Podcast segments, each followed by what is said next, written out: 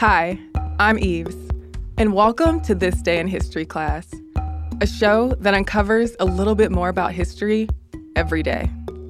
Today is February 10th, 2019.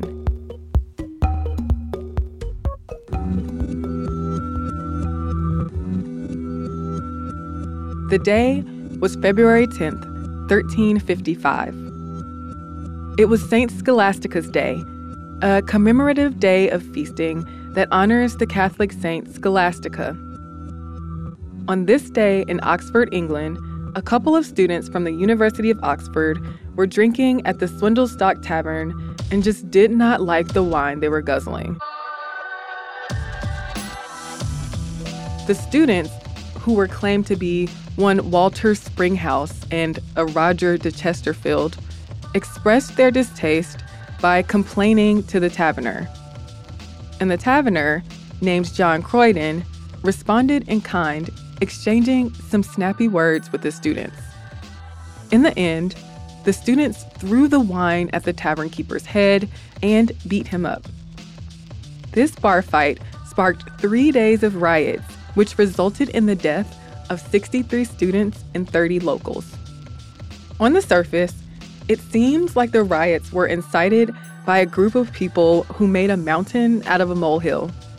But tensions between the townspeople and the university folk, or so called town and gown, had been brewing for a while.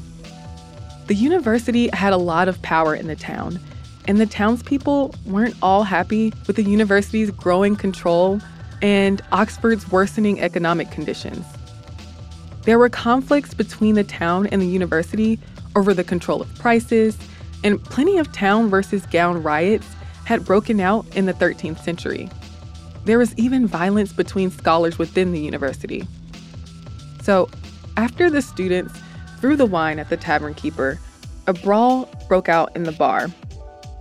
Mayor of Oxford, John de Burford, asked the chancellor of the university to arrest the two offending wine throwers but that did not happen.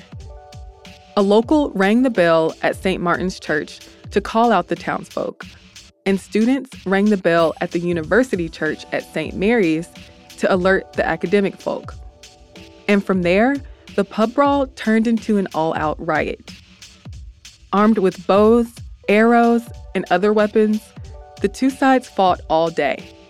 And by the end of that day, nobody had been killed or fatally wounded. But the next day, the locals put armed men at St. Giles Church who attacked passing people from the university.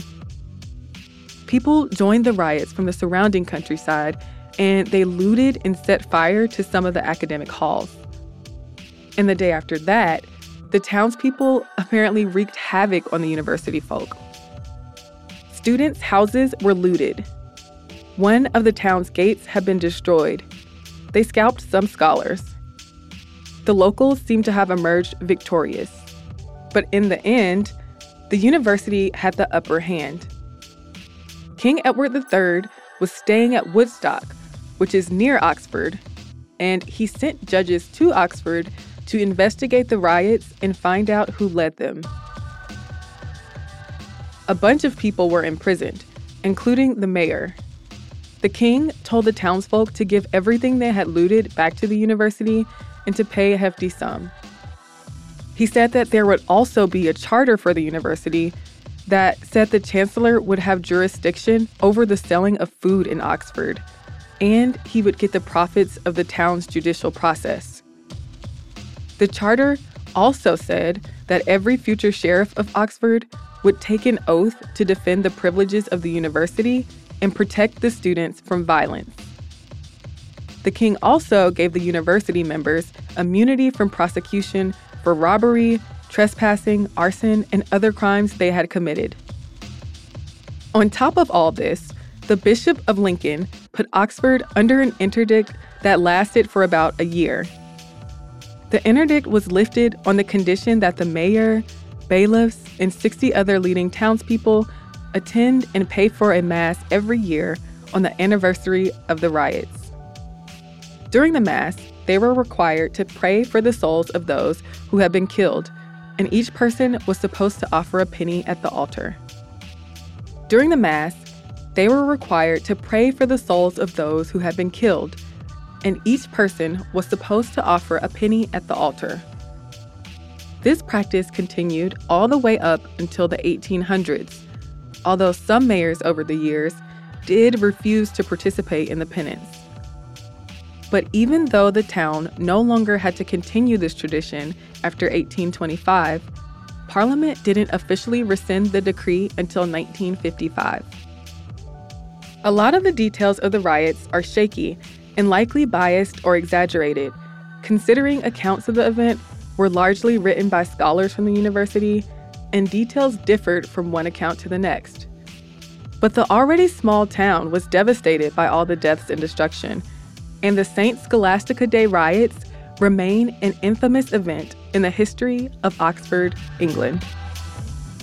I'm Eve Jeffcoat, and hopefully you know a little bit more about history today than you did yesterday. You can subscribe to This Day in History class on Apple Podcasts, the iHeartRadio app, or wherever you get your podcasts. Tune in tomorrow for another day in history.